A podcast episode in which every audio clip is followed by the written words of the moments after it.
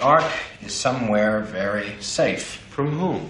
The Ark is a source of unspeakable power, and it has to be researched. And it will be, I assure you, Dr. Brody, Dr. Jones. We have top men working on it right now. Who? Top men.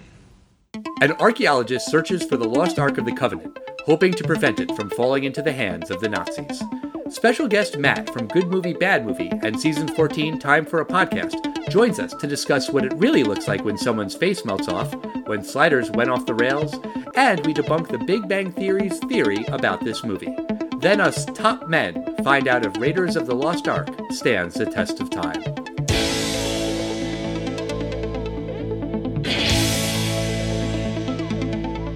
It's the test of time. James and Alan have their say. Do the movies you love still hold up today? James says Gladiator with a glut. And Alan says as a father, blah blah. It's the test of time. James and Alan have their say. Do the movies you love still hold up today? Test of time. James and Alan have their say. Do the movies you love still hold up today?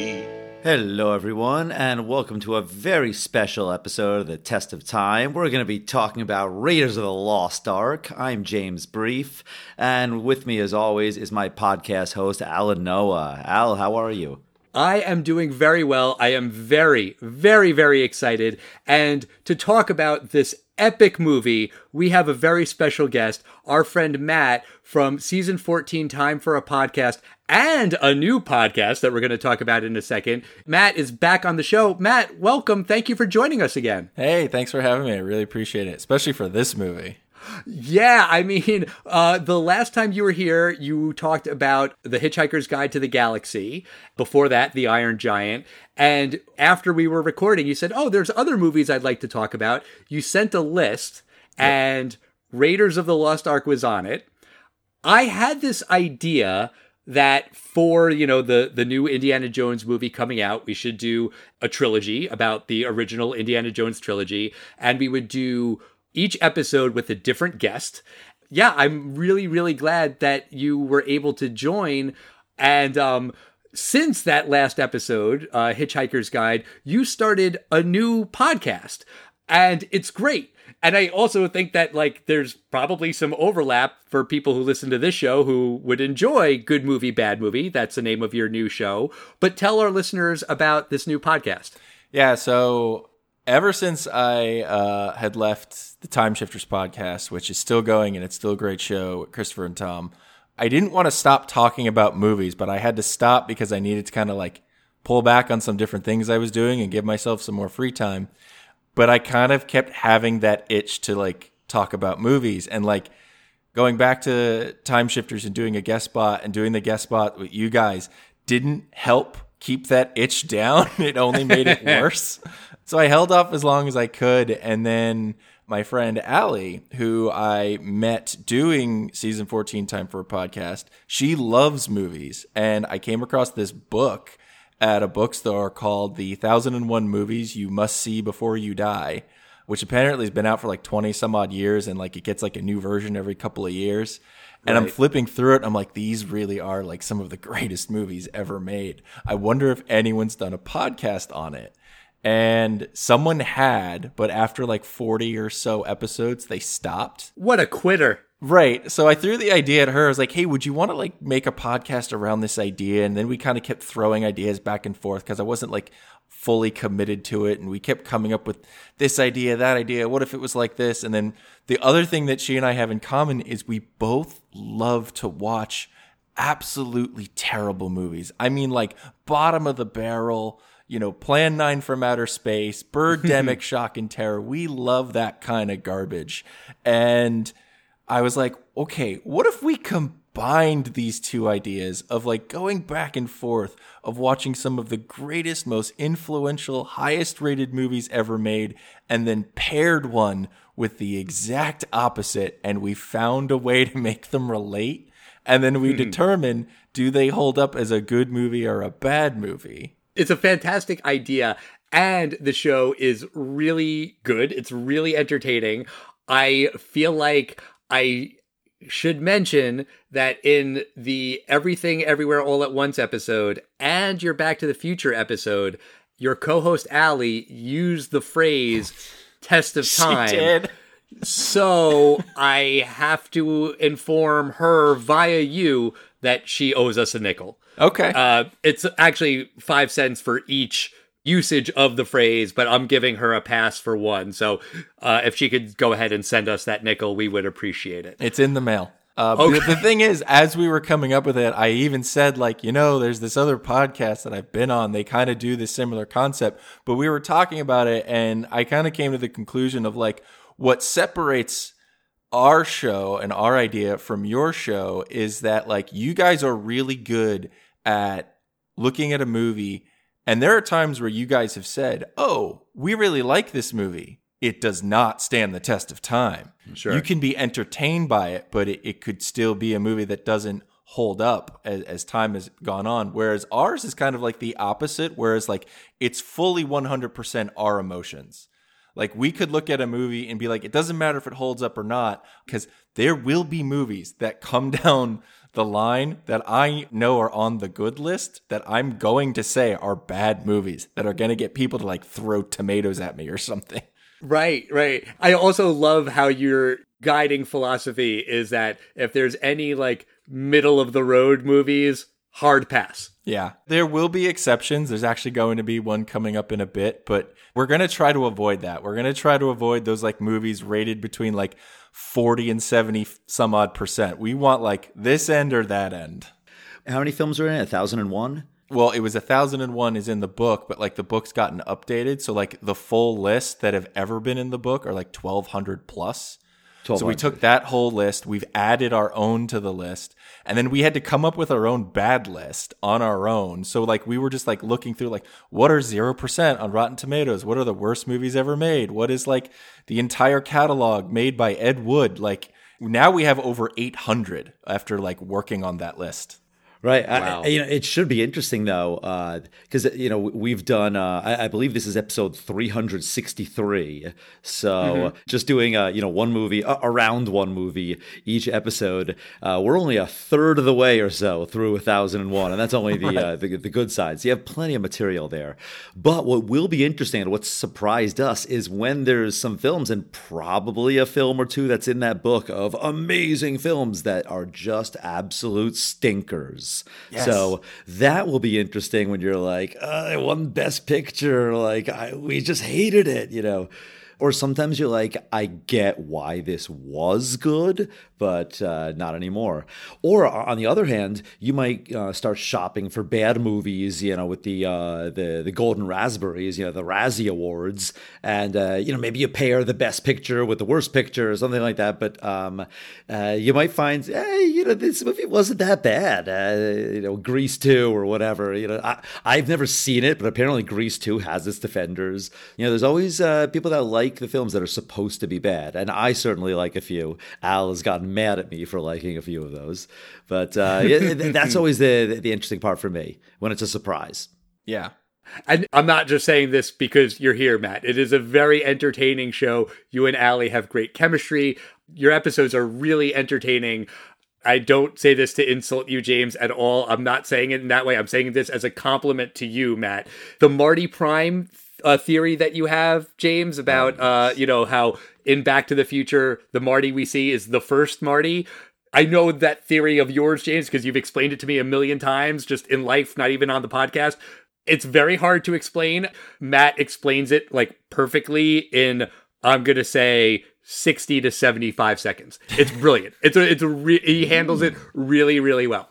So it's just, you know, you, you have a lot of really interesting stuff in there. You explain it. Your passion for the movies really comes through. And I highly recommend that all of our Test of Time listeners subscribe to Good Movie, Bad Movie. Very entertaining show. Oh, thank you. And in your Back to the Future episode, Matt, you said something that I found really interesting about your relationship with Back to the Future and also with Indiana Jones. And that was about how you don't really have a memory of seeing it for the first time. Can you explain that uh, for our listeners? Yeah. I grew up in New Jersey, um, probably not far from you guys. So I used to watch uh, Pix 11 New York like every Saturday and Sunday.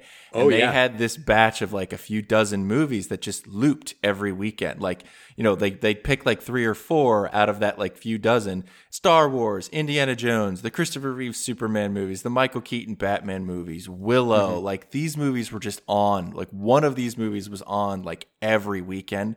And I always watched them. Yes, but to be fair, it, they were not all classics. They know? were not all classics. It was what they could afford. The the stuff I remember watching was the stuff that was good. So yeah, Indiana Jones, all three of them are among those movies that I probably anytime it was on like Saturday or Sunday, I watched it. So I've probably seen Raiders 3 4 dozen times easy. And like you, you were saying how like you don't even really remember the first time, Yeah. Because like, how can you identify it because you've seen it so many times? And I've done that like with my kids, like where they don't maybe really remember the first time they saw Star Wars and you know Indiana Jones and Back to the Future because I started showing it to them so young. So it's just kind of like a thing that they'll remember as always having been there, Yeah. as opposed to, you know, someone watching it for the first time when they're in their teens or 20s or later, you know, then they're going to remember that first time. And and I don't know that one way is better or worse, uh, but it's just it's just interesting, you know, like that for some people these movies are just so ingrained in our DNA, you can't even think of life before you'd seen the movie, you know? Exactly. Yeah. And, and to me, there's just like a nice comfort to it. And especially since it's like these movies, like some of these movies that like no one is going to argue their greatness. Like some people might not like it. It might be not their kind of movie, but nobody's going to come along and be like, that movie didn't change cinema. Yes. Yes, they did. I remember Temple Doom first. Uh, I may have seen it in the theaters with my brother and sister. This is before my uh, younger sister was born, but um, I definitely, uh, definitely rented it from the local video store. Uh, that that I remember. And Raiders of the Lost Ark was the, uh, the, the the later. I think I saw it later than that. But but they all kind of blended together, and then of course, uh, Last Crusade. Probably all three of us saw in the theaters that summer. from what I can remember from my viewings of the PIX Saturday, Sunday afternoon movies, I think Temple of Doom was on more than the other indie movies, at least in my head, or at least just at my grandma's house or wherever I was watching it. So I think I had probably seen Temple of Doom more. But when we were emailing about doing this podcast, Matt, you had said, Oh, hey, did you know that Raiders is being re released in theaters? And I am so, so very grateful that you said that because I hadn't heard that. I hadn't seen that on Facebook or anything. And pretty much right away when I saw your email, I bought tickets yeah. because I don't think I'd ever seen Raiders of the Lost Ark in the theater. I know it had been re released a couple of times. Maybe I did when I was a kid. I don't remember. I'm pretty sure I would have remembered that. So I took the kids. We went and saw Raiders on the big screen. I'm 43 years old. That was the first time in my life I ever saw the movie on the big screen. It was amazing. I'm really, really grateful that you mentioned that because uh, that was a really fun time. Yeah, the moment I saw it, I bought my ticket. Then I emailed you guys, and I was just sort of like, "This is a perfect excuse to rewatch. It's perfect timing." Just from the moment the movie opened to when the the credits just started rolling, just such a great time. And yeah, this was my first time seeing it in the theater. Very cool. But James, why don't you just give a synopsis of this movie for anyone listening who hasn't seen it? The odds of that seem low, but you never know. There could be someone out there who hasn't. Well, I think more likely the odds are people kind of maybe confuse the Indiana Jones films and uh, Raiders of the Lost Ark, sometimes called today Indiana Jones and the Raiders of the Lost Ark. Uh, this is the film uh, about archaeologist Indiana Jones and his quest to find the legendary Ark of the Covenant before the Nazis do. And the Ark, according to legend, it contains the Ten Commandments that Moses brought down from Mount Sinai, and an army that carries the Ark of the Covenant is invincible. Indiana's quest first brings him to Marion Ravenwood, a former lover and the daughter of his mentor. Indy and Marion travel then to Egypt, where the Nazis already have been digging for the Ark. and it's led by Indy's rival Belloq. But Indy, he winds up finding the Ark using his knowledge of archaeology and with some help from Marion and his friend Sallah. But ultimately, the, Na- the Nazis take possession of the Ark and they open it. But don't worry, their faces melt off. It's really cool. Ah, take that, you dumb Nazis. Well, only one face melts off. One explodes and one is imploded. But um, this film, as you just mentioned, I mean, it was just released uh, on June 4th, 2023. As far as I can tell, for the fifth time in the theaters. But the film originally released on June 12th, 1981, and it opened at number one with $8.3 million. And uh, the next weekend, it wound up being beaten by Superman 2, which is, you know, understandable at the time. But it was also beaten the next week by another huge 80s series that is completely forgotten today. We'll, review the first film in this series, but it's a cross country driving film. Do, do either of you know what that's referring to? In the early 80s, 1981. I can't think of anything. All right, so here's a hint. So, who was famously almost cast as uh, Indiana Jones before Harrison Ford? Tom Selleck. Exactly, Tom Selleck. I wonder if you're like me. Who in the '80s did you always confuse Tom Selleck with? Oh, was it Smokey and the Bandit? Um, the other one. It's the other Burt Reynolds driving series. It's a series called The Cannonball Run. Oh, okay.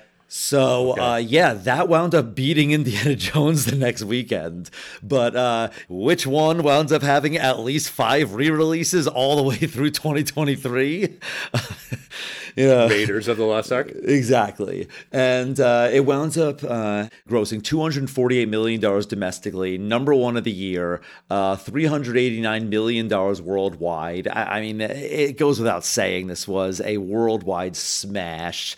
Spielberg uh, had done it again. He had had Jaws and he had Close Encounters, and now he has uh, Raiders. And not only uh, Spielberg, but his buddy um, George Lucas. I mean, this guy's the golden boy, not just Star Wars and uh, by then Empire Strikes Back and now Raiders, but he had uh, started with, of course, um, American Graffiti. Yeah, the THX and the little film, but uh, he had a you know critical hit. So we're watching these guys at the budding of you know Hollywood dynasty.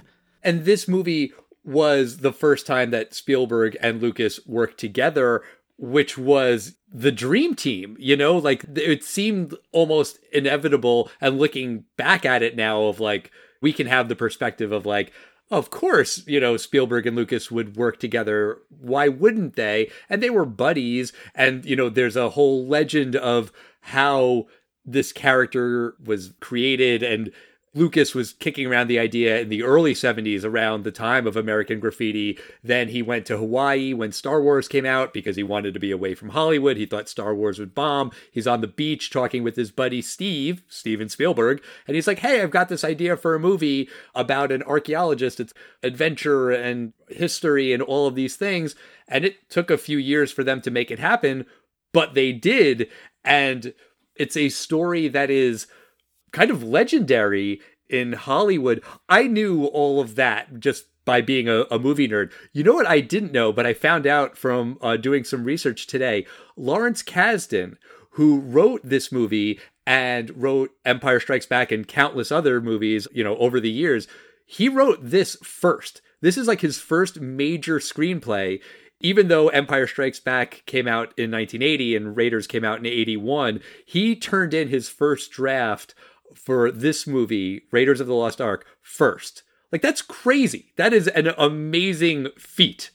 Um, Spielberg has famously said his dream has always been to direct a James Bond. Uh, it's just something he's always wanted to do. And he was like, I want you to sign on, and it's going to be a three picture deal. And uh, uh, Spielberg, he didn't really want to do it. He said, I really want to do James Bond. And Lucas says, This guy's better than James Bond. Do you know the original name for Indiana Jones? Indiana Smith. Yeah, Indiana That's Smith. right. Like it was supposed to just be you know this everyday guy, you know, everyday last name. Spielberg famously didn't like the name Smith, so he's like, "How about uh, Jones?" And he's like, "Yeah, all right, that works." And you know, it just clicks there. But it's interesting because um, Lucas envisioned this guy who was an intellectual. He wasn't Han Solo. He was an intellectual. He was a professor, and uh, you know had this kind of uh, this sophisticated whip. It's kind of uh, interesting. While Spielberg originally had him a little bit more of as a brute and uh, a little more James Bond like, and the Spielberg wanted to actually make him an alcoholic. Uh, there's a part where Jones thinks that Marion is dead, and he's totally uh, he's you know drowning his sorrows in alcohol. Yeah, I I was reading that too. That Spielberg wanted him to be more of like an alcoholic and a gambler, and Lucas kind of like put his foot down and said no because I want him to be a role model. Exactly. I, I, mean, the character of Indiana Jones single handedly made people think uh, they want to be archaeologists. And, you know, it, then it became uh, 40 years of archaeologists being like, whoa, whoa, whoa, this is not what archaeology is. And once in a while, there's an article about like a real life Indiana Jones of some guy that does go into the jungle and, you know, tries to get these uh, treasures out of uh, these areas before they're destroyed. And it was a very smart decision to make him uh, an intellectual guy. Yeah, I agree because because you know they were going back and forth about how they wanted this character to be. Everybody kind of like contributed between Lucas, Spielberg, and Kasdan, and they agreed. All right, he needs to be a tough guy, but it needs to be intellectual. He also needs to be vulnerable. He needs to have his faults, but we also want him to be comedic. And Harrison Ford is one of the few actors at that time who could portray all those things on screen at once. Right. His comedic timing, I think, is one of the most underrated things about him as an actor. He's hilarious. Yes, that is a very good point. Right, and it wouldn't have really worked if uh, Steve Martin was cast as the uh, the guy that could beat up the Nazis, even though he right. would be funny. he would have been funny, but you would have been like, "I don't think you can throw a punch, sir." right, right, absolutely you know, we're not going to go scene by scene, but a scene that just absolutely has to be discussed is the opening scene. I mean, it's got to be one of the best opening scenes in um, motion picture history. It just sets the Agreed. stage. It basically says, these 10 minutes are basically what you're going to see for the next two hours. It's fantastic practical effects. It's got a little, uh, you know, little uh, small appearance by the future, uh, very famous Alfred Molina. Right. I forgot that he was in this movie. Yeah, yeah, he's great. I think the real star of this scene is, uh, in my opinion, John Williams, because it's just so perfect. Even right now, in your minds, you can hear that high tension just as Harrison Ford is kind of trying to pick up the idol and he's really nervous and it's really high tension. And then you could hear the rumbling, and then suddenly the uh, boulder. It all goes to the John Williams soundtrack. It's just brilliant. It's perfect. It could almost be a silent film. The uh, it could almost be silent without talking. The opening scene. I mean, the opening scene practically is a silent film. There's very, very little dialogue in it. It's just the moving around. You hear just enough of the guys being like, "Oh, we've been tracked for three days. No, we'd be dead." Like, Indy doesn't speak until they get to the front of like the cave and then he only says a couple of words after that.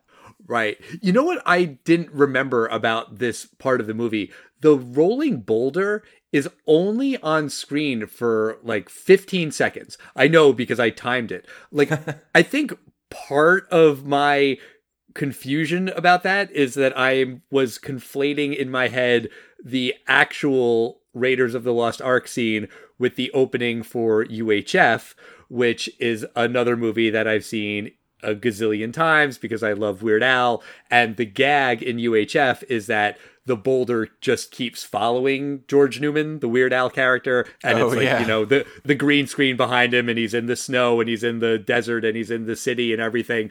That's the gag that it just keeps going and going and going.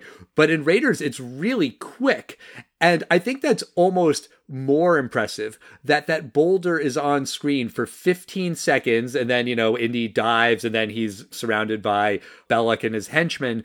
But like for someone out there who's never seen Raiders of the Lost Ark, you know that that boulder chases Indiana Jones. Like that is famous forever. Well, it's famous forever because it's it's going to hold up that scene forever. It's all practical effects, everything from the spider webs to the, the you know the boulder. It, of course, it's you know forced perspective and all this stuff. There wasn't an actual huge boulder rolling behind Harrison Ford.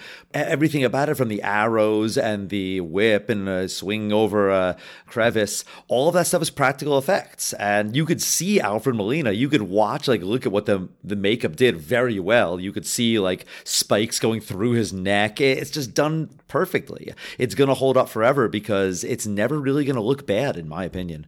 They never wasted a single frame with this movie because right from the Paramount logo to it fading out to the mountain in the background just tells you you're you're in for something different, you're in for something special because like I've never seen a movie do that of like let's take the company logo and find a way to put it in the movie almost. Yeah, that is a wonderful, wonderful thing that blew my mind as a kid. That is a staple throughout the Indiana Jones movies. I, I wonder about that with the new movie because the new movie is under Disney and not Paramount. So I guess that gag won't be there. But apparently, that's something that Spielberg used to do, like when he was a kid. When he was like making movies on his handheld camera, he would do that where he would try to make a mountain or something be like the Paramount logo. And he hadn't apparently done a Paramount movie before this. So this was his chance to do that for real. And it is perfect. It is Yeah. brilliant. Perfect time for him to use it. Um, but James, you said that you think like the big star of the movie is John Williams. I would put forward the cinematographer, Douglas Slocombe, who I just found out throughout the entire duration of this movie's production did not once use a light meter on purpose. You know, I agree with you completely. Uh, when I was just talking about the opening scene and Indy swinging over the uh, crevice, I was just picturing in my head the camera angle is from below and you see him looking up, and it- it's just an artistic uh, choice. But had they not shown that shot, it, it looks like just you know kind of a wussy little uh, you know a jump that I, I guess uh, you know it, it looks kind of far, but oh man, it looks like you know certain death when you fall down there. So you know choices like that are wonderful. You know, uh, Toht, he's the uh, he's the really scary German guy, the one whose face melts at the end. A lot of his camera angles are from below, which are really scary because that guy is terrifying. And uh, I agree with you. The cinematography is wonderful in this film. Yeah, when I was watching it in the theater, I kept saying to myself over and over, and I lost count, was I just kept going, damn, what a good shot. I think the first time I said it out loud was when Indy walks up to the idol and he's like kind of positioning himself. And then the camera like dolly zooms in as he like leans forward and he like rubs his fingers down his chin. I'm like, that is just such a good shot as he's just getting closer to the idol and we're getting closer to him. And one of the other times, I think my favorite shot in the movie is when he falls into the well of souls and he's face to face with the viper. And Yeah. it's just the back shot of the viper, and you can't really, it's like centered in Harrison Ford's face, and you just see his eyes and his forehead. And so all you have are his eyes to see the fear of facing the snake. That to me is like the shot of the movie. Like if you put just that on a poster and nothing else, you would know it was Raiders. Right, right. And you know what's funny is that so many of these shots are just masterful and Steven Spielberg was, you know, a golden boy in Hollywood because of Jaws and Close Encounters. Also, though, he had kind of hurt his reputation a little bit by going over budget and over schedule with some of his movies. Uh, 1941 was the one that preceded Raiders, and that that was also a bomb. But they were moving fast on this schedule. They shot it in 73 days, I believe. I think somewhere around there. They were ahead of schedule, they were under budget, and that really wasn't Spielberg's work ethic. He liked to get multiple, multiple takes until he absolutely loved what he was seeing. And he just didn't have that luxury on this movie. He wanted to kind of save face and save his reputation. So they were moving quick. And you're right, Matt. Like as as you talk about some of these shots, it's like, damn, like could he have done better? Would another six takes have helped? Maybe, but like it's kind of hard to imagine an improved version of a lot of this stuff. Right. How do, how do you get better than like that scene where they're they're digging and the sun is going down and it's just the silhouettes and he's taking off the cloth and he's putting his fedora on and you're just sort of like and there's Indiana Jones and that's all you need to know to identify him. He's the one in the fedora. Like that shot is perfection. A hundred percent agree. I have one question about that scene though, and this is something that always bothered me, even back when I was a kid.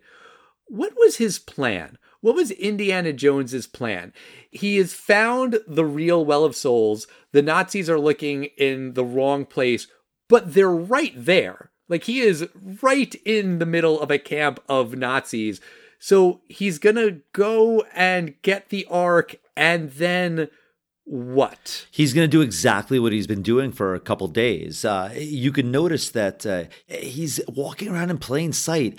You know, these are Nazis. These are racist Nazis who just see any of these people as random Arabs. I think he would he could have just walked right past them. I think they could put on a camel. He probably would have made some diversion if he actually like rode him out with uh, with a truck or a camel or something. I think you're right because you know Belloq is the one who sees him. Exactly. Like the Nazis were too stupid. Yeah, I think you're 100% right. He just could have walked right out of there. With the Ark of the Covenant? They did put it in a box. I mean, it probably would have been with like Sallah or something. My guess is Right. Sallah would have led it with, eh, you know, in a wheelbarrow. He would have like put apples on top of it or something. You know, he would have talked his way through the way that Sallah talks. That that's uh, uh, James Rhys-Davies' uh, character. I probably mispronounced his name. I did mispronounce his name, right? Well, you said James. It's John. So yes, you definitely Yes, definitely. Sorry, uh, sorry, I misspoke. Of course, uh, John Rhys-Davies.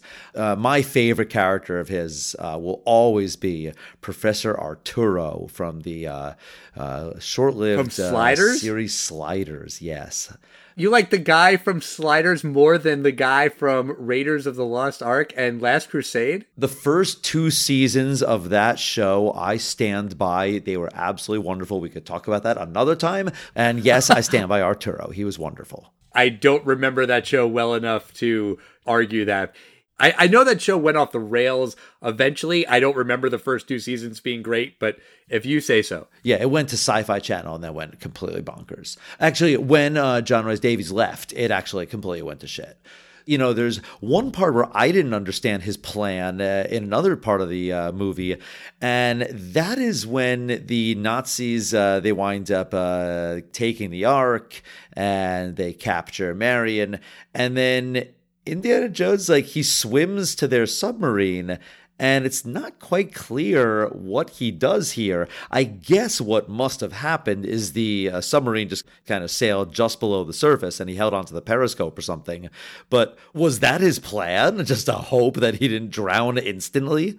they answer all of that wonderfully earlier in the movie where you know he has to go after the ark and then Sal's like what are you going to do and he goes I don't know I'm making this up as I go Right, right, okay. it's like Right. so what was he going to do he didn't know With the submarine specifically, there was a deleted scene with Indiana Jones holding on to the periscope and he's just like clinging to it.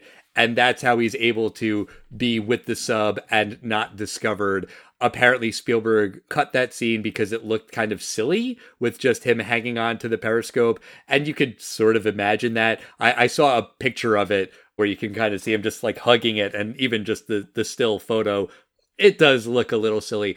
I honestly didn't realize that that was a thing, but that question that you just asked, James, is a thing people have debated. I always just assumed that he was in the submarine, that he crawled inside and hid somewhere. And then I was reading that, like, no, that's impossible. Those U boats were tiny. There would be nowhere to hide, as opposed to, you know, on the pirate ship where, you know, they were first, where there would have been plenty of spaces for him to hide. Uh, it never really bothered me too much, but uh, it's just, you know, it, it's a little plot hole. There was one other thing that confused me when I was a kid and I watched this movie, and that was when Indy and Marion escape from the Well of Souls and they're at like the airfield. Then there's that famous fight with the big burly guy, but they bust out through the Well of Souls, and then there's this other chamber with all the dead bodies, and it's just like next to an airfield. Like from the airfield, you can see this structure that is what, you know, Indy kind of like kicks the stone out of and then they crawl out of it. It's like, did the Nazis not think to investigate what that structure was? Like, no one bothered to look in there? I just always thought that was like weird. When he's figured out where the Well of Souls is and he's looking around through the scope, you see the other stuff they've uncovered. You see like pillars that they've unearthed. And I look at it as it's two things. One, they unearthed that one section near the airfield probably recently. Even if they did look in there, all they would have seen was like a dead end to a wall that they don't necessarily know if it goes anywhere. And then the other part is when we first get to Cairo and see Belloq talking with like that Nazi officer, the officer is like, You just picked our men up and moved us. It's because they think they have the right location now. So maybe they were close, but Belloq moved all the diggers. Uh huh. That's a good point. Okay, I'll buy that. And I think also you're not supposed to really think about that too much just because then it goes into that amazing fight scene with the bald guy on the tarmac. Great and fight scene. It's believable even though that guy is so much bigger than Harrison Ford. Like you can believe that he might be able to kind of hold his own in a fight against that guy. And you know who the uh the pilot is in that airplane. No. No, who's that? That is the producer of the movie um Marshall, uh Frank Marshall. Oh, nice. The story is is that when they were filming there was dysentery going around and everyone got horrible horrible food poisoning. They're in Egypt. It was 120, 130 degrees. Everyone was miserable. They were running low on stunt people. And so Lucas or Spielberg just said, Hey, uh, Marshall, you go in here. You're going to be the pilot. And he's like, I don't want to. I am the producer. No, thank you. But they kind of like bullied him into it. And it was terrible because he was stuck in a cockpit in this 130 degree heat where it's extra hot. And then Karen Allen hits him on the head with these uh, blocks that are supposed to be holding the plane there. So it was not really a, a great gig for uh, Frank Marshall. Can you actually uh, help me uh, fix the one scene in this film that I actually dislike and I, it always bothered me?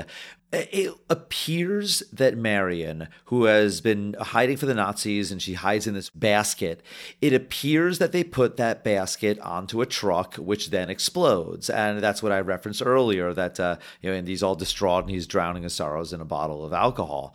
But then we find out later, nope, it wasn't. And kind of a deus ex machina, Indy was like, oh, it must have been another truck. Was there some kind of decoy, or did the Nazis actually trick him? Uh, the, uh, what happened there? Or was it just kind of like, eh, stop thinking about it? Because it always did bother me that they really showed what looked like Marion dying.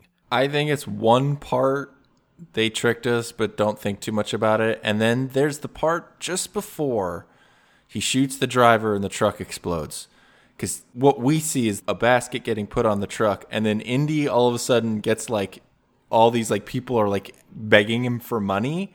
That part doesn't play unless you look at it as, and that's what distracted him from seeing the baskets get switched. We don't see it, he doesn't see it. That's a good point. There really is no use for that scene. Right. So he throws some chains, he gets them to go away.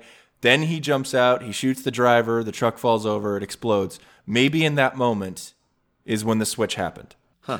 See, my question was was the switch deliberate to trick Indiana Jones? Like, does Belloq want Indy to think that she's dead, or is that not really his plan? He just wants her because he likes her and, you know, he wants to get some information out of her or whatever. But, like, I wasn't sure if it was just happenstance of now Indy thinks she's dead, or was that part of the plan? I think it was part of the plan because right after that he meets with Belloq and Belloq pretty much says like you got the girl killed and he needs Indy to think she's dead so that he can question her and not have Indy look for her. He needs his time to interrogate her. Okay. Yeah, all right, I'll buy that. That absolutely works. And I think I may have mentioned this in some other episode along the way, but it does kind of bother me in general when a bad guy in a movie says out loud that he is just like the good guy in the movie, only a shadowy reflection. It always, always pisses me off with this one exception. It's okay in Raiders of the Lost Ark and not okay in every other movie, in my personal opinion. I think because I probably saw this movie before I saw that same thing happen in every other movie. So in my book, this is the first time that it happened. I'm totally sure that's not the case. And I'm sure it happened in many other movies that came before this chronologically. But Belloq saying it is okay. And I think also it probably helps, let's be honest, because he has a French accent. Everything sounds better in a French accent. Well, I, I do want to talk about one more scene, and that's the uh, climax of the film, the penultimate scene, and that's the ark opening. The Nazis, uh, they go to this island in the Mediterranean. There's this one line where he's like, I really don't like that you're doing this Jewish ceremony. But the special effects in this scene, I, I mean, it was done by Industrial Light and Magic.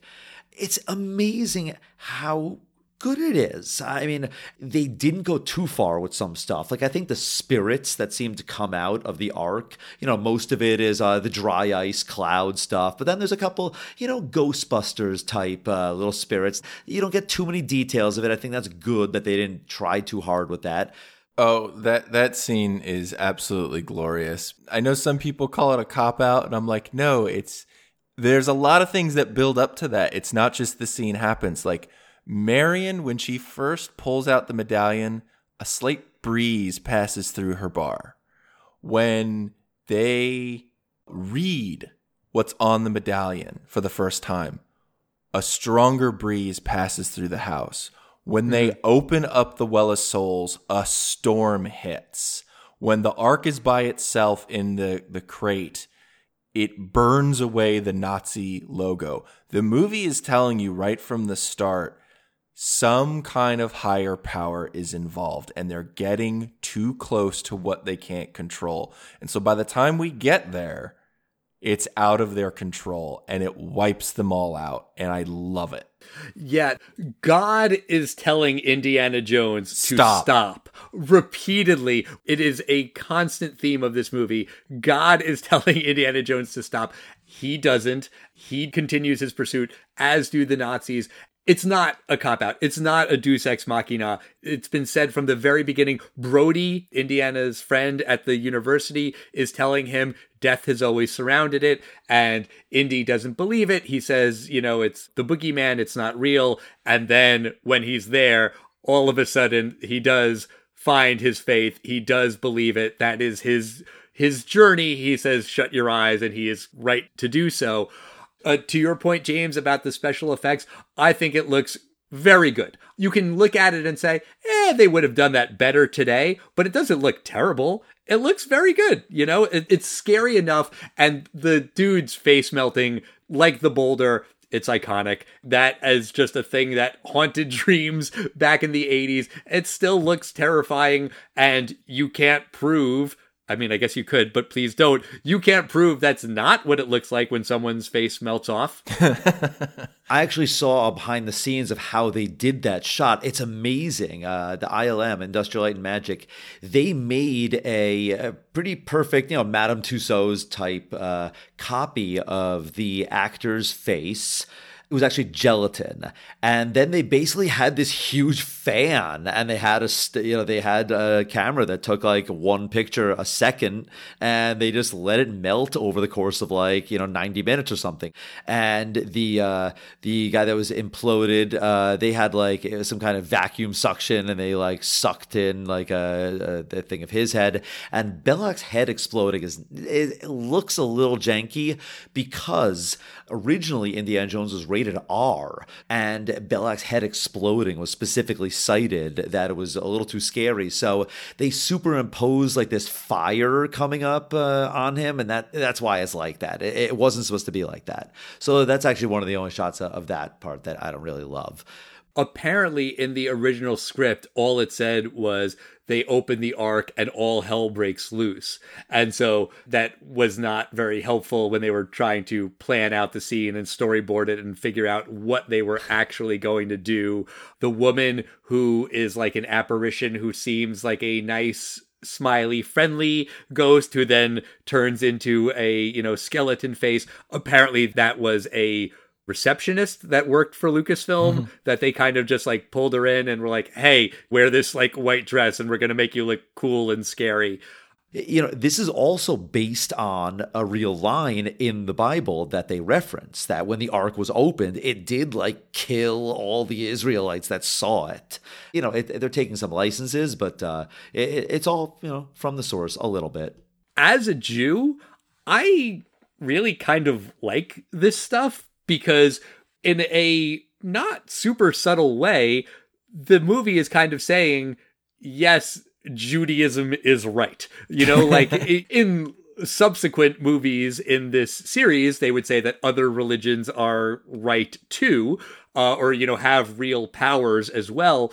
But, you know, when you just watch Raiders of the Lost Ark, this movie directed by Steven Spielberg, famous Jew, is saying, yeah, the Jewish religion is real. The Jewish God is real. These powers are real. And the Nazis who were trying to eradicate the Jews from the planet, they suffered the wrath of the Jewish God by, you know, messing with this thing that they had absolutely no right to touch. Well, I want to talk about one other theory that's uh, kind of in the popular uh, zeitgeist. Um, I call it the, the Big Bang Theory because that's what I've heard it from. I wanted to talk about this, so I'm glad you're bringing it up. Well, there's an episode where Mayim Bialik's character watches the uh, Raiders and they're excited uh, for her to see it. But what she says, and people quote this a lot, is that she says, The thing I really didn't like about this film is that Indiana Jones has absolutely no effect on the outcome of the film. You've heard this theory, right, Matt? Oh yeah, and the thing is, it's wrong. Absolutely. and I I can prove it wrong. So yeah, the the idea is that yeah, Indy has no impact on the overall story because if he's there, they find the ark the way they do, the Nazis open it, they die. If he's not there, she says that the Nazis get the medallion, they don't dig in the wrong place, they find the ark, they still open it, they still die. She's wrong because the Nazis would have never found the medallion without Indy. The movie specifically shows that when Indy gets on the plane to go find Marion, Toht is trailing him. They have no leads on Abner Ravenwood. My theory is they put his name in a communication, knowing the Americans would intercept it, knowing that they would go and tell Abner Ravenwood's now famous student and former friend about it, and that he would then go and try to find Abner because no one knows where the guy is. Even Indy didn't know he was dead. His lead is not to go find Abner. His lead is to go find Marion, who the, there's no reason to think that the Nazis know who she is, because if they did, they would have gone and found her themselves. They trail Indy. He leads them to her. Without Indy, that never happens. They never find the medallion. And maybe they find the ark. Maybe they dig up enough of Cairo that they stumble across it, but we can't know that for sure. Everything you just said, Matt, is right. You are spot on.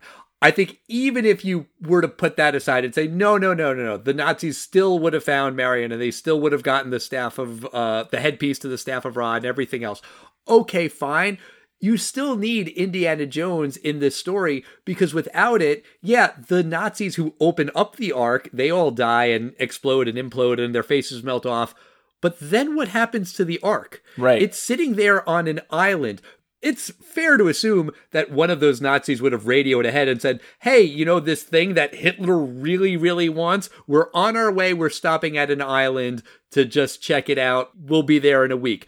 The Nazis would come looking for it. Or if you don't believe that and say, no, no, they wouldn't have radioed ahead, fine. Someone else would have come to this island and found the ark, and then there would have been chaos and destruction and death. Death always surrounds it. You can say that it's a bad thing that this ark ends up in a crate and, you know, in, in a warehouse somewhere. Also, though, maybe that's for the best because it's not killing people and faces aren't melting. That's a good thing. Like, Indy has done the world a service by taking this thing out of play. Oh, I love the final shot of this film. The ark is lost so again. good. It's absolutely lost, and they will make a reference to the fact that it's completely lost in, uh, in the, fourth film, uh, Crystal Skull. The guy who nails it shut, he has no idea what he's even closing, and it just gets lost in a warehouse. It's on paper, and probably get the paper gets burned somewhere, and uh, you know that's it. My my favorite thing about this warehouse is it just straight up says the United States government is sitting on tens of thousands of the most powerful things on the planet and even the US government is like that's too big for us. Hide them. Right. There's some quote that uh, I think it was Lucas, uh, maybe it was Spielberg. One of them said that like the real winner in the movie is the bureaucrats, and that that was kind of meant as like a you know a sick joke kind of. But I think it's also fair to say that yeah, that's probably safest. All right. Well, Matt, let me ask you as our special guest: Do you think Raiders of the Lost Ark stands the test of time? This movie, is funny. I think because, you know, I said like I, I don't remember first seeing this movie. I almost want to know what I would think about this movie if I saw it for the first time today and didn't have all this history with it. Because on paper, Indiana Jones, the character, shouldn't work. Like when you Fair. really break him down, like just from his outfit to who he is, like he is not your typical kind of action hero then or now, and especially now. Like all of our action heroes are like they're spies, they're assassins, they're ex special forces. Everybody is some kind of well trained badass. This guy's an archaeology professor. There is a scene in this movie where he's like holding this big book and his briefcase, and he's got like 10 rolled up maps and he's like struggling to hold everything and he's mm-hmm. trying to like follow Marcus down the hall and he's like why do these guys want to talk to me? I don't want to talk to them. Henry Jones is a nerd. He is a super nerd who regardless of where he goes on the planet wears brown shoes tan pants a tan shirt a leather jacket and a fedora and it makes no sense if he's in the humid jungle the arid desert or the frigid wasteland of Nepal. He's wearing the exact same outfit. It makes no sense. The outfit is ridiculous. But when you put it all together and Harrison Ford is the guy wearing it, it's perfect. And it absolutely stands the test of time and it will forever. This movie will be studied and will influence people forever. Yeah, I can't really argue with that.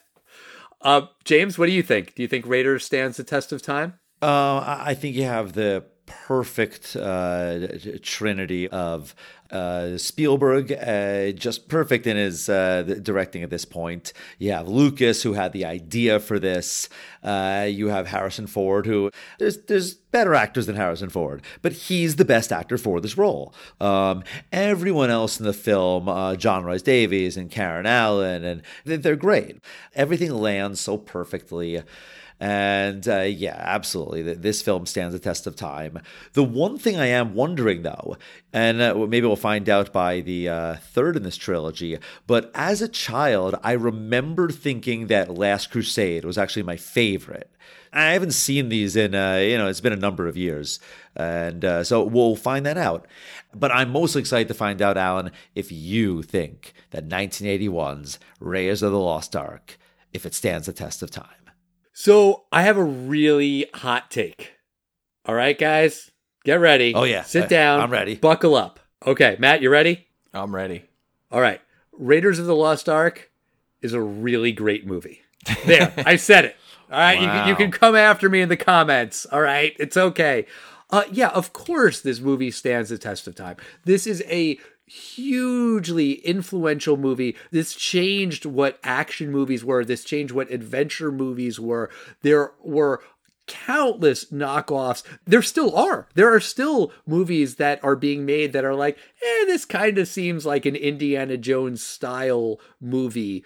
George Lucas had this obsession with serials, not the breakfast food, but you know, like the the shorts that you would see in movies in the 30s, 40s, 50s. He really believed in that kind of storytelling. That's what he did with Star Wars. Star Wars is inspired by that kind of storytelling and a lot of other things, Japanese uh, films. But like You can say what you want about George Lucas. He was right about that. That sort of serialized storytelling could be done in feature films and people would love it. And he has created these characters, you know, the characters in Star Wars. He created Indiana Smith, then Indiana Jones, but like these characters are amazing. They have stood the test of time. The fact that there's going to be a fifth movie now in 2023, no one was expecting that when this movie came out in 1981. Not even Spielberg or Lucas or, you know, no one would have dreamed that. Maybe, maybe they would have wanted it to be like a James Bond kind of thing. But even then, then it would have been more than five movies by now. No, Lucas said it was going to be a trilogy. That's what he sold Spielberg on. Yeah, yeah, yeah. And it, it was a it was a three picture deal that he had uh, Harrison Ford sign. But yes, everything about this movie stands the test of time. It is iconic. This is one of John Williams' best scores. That's also probably not much of a hot take. I could go on and on about all of the things I love about this movie. I don't want to say it's perfect because it's not. There are little details that bug me. But yeah, this movie is such a great time. It's great watching it now. My kids loved it. I loved watching it in the theater. I will watch this movie again and again and again over the years. Yeah, of course it stands a test of time. What a stupid question we asked. Does Raiders of the Lost Ark stand a test of Of course, shut up, Alan. Of course it does. How dare I even ask such a thing? But Matt, thank you so much for coming on the show to talk about this movie. You're a fantastic guest in general, but you clearly love Indiana Jones. You clearly love Raiders, and uh, I'm I'm so glad that you joined us. Thanks for having me. Yeah, any excuse to rewatch this movie and discuss this movie. Yeah, I'll take it every time. I didn't really have to twist your arm too much to get you to come on. No, and you know what? Like like James, Last Crusade is my favorite Indiana Jones movie as well. But I objectively believe Raiders is the best one. That's fair. I think it's sort of considered to be the best. I think uh, Spielberg says that there are things he would change about the other Indiana Jones movies, but not this one. Yep. Raiders is his favorite. He says there's absolutely nothing he could touch. If he get, if he had a time machine and he could go back and do it all again, he wouldn't change a thing. That's a pretty high compliment, you know, in general, but especially from Steven Spielberg. But thank you again, Matt. We'll have to have you back on the show some point to talk about a good movie or a bad movie. See what I did there? Bad joke. I have one. Oh, you have one? I have one. I think this is why I'm doing two podcasts now. My mind doesn't stop. I, I actually have ADHD and I don't take anything for it. So I'm always thinking. Um, Love it. But I know that you guys are both baseball fans. Mm-hmm. True. Um, and I noticed that you've done a lot of baseball movies. You've done a lot of baseball movies I love. But there's one in particular you haven't done. And next year, it's turning 40. And I know you like a good milestone. Oh, you're speaking my language, Matt. What's the movie? The Natural. Oh, Natural. okay. Yeah, sure. When I when I picked the other two movies, it's like, well, those movies are movies that I really care about. I don't know which way they're gonna go on does it or doesn't it. I knew this one was gonna be like absolutely. We're all gonna say it stands the test of time. But The Natural is one of those movies that I'm like, it's kind of boring for a lot of people, and anybody could go either way on this movie. So I think that could be a fun conversation. You got it. You're on the list. You have official dibs on The Natural, Matt. Excellent. All yours. So we will see you then uh, to talk about that. Maybe before. We'll see how it goes. Thank you again, Matt. And everyone, I hope you tune in next week for our episode about Indiana Jones and the Temple of Doom. I'm very excited to talk about that movie. He tries to rip Indy's heart out. I mean, come on. Monkey brains. I mean, everything about that movie is fun. I'm really looking forward to watching that movie. And I hope you come back to listen to that episode. And in the meantime, I hope you write to us at Test of Time Pod on Facebook, Twitter, and Instagram. Tell us your Indiana Jones stories. What do you remember about seeing Raiders of the Lost Ark for the first time, or the 10th time, or the 50th time? Doesn't matter. We love hearing from you guys. And also, don't forget to subscribe to Good Movie, Bad Movie, and Season 14 Time for a Podcast, Match 2 Podcast. We will see you next time, everybody. Goodbye. Bye.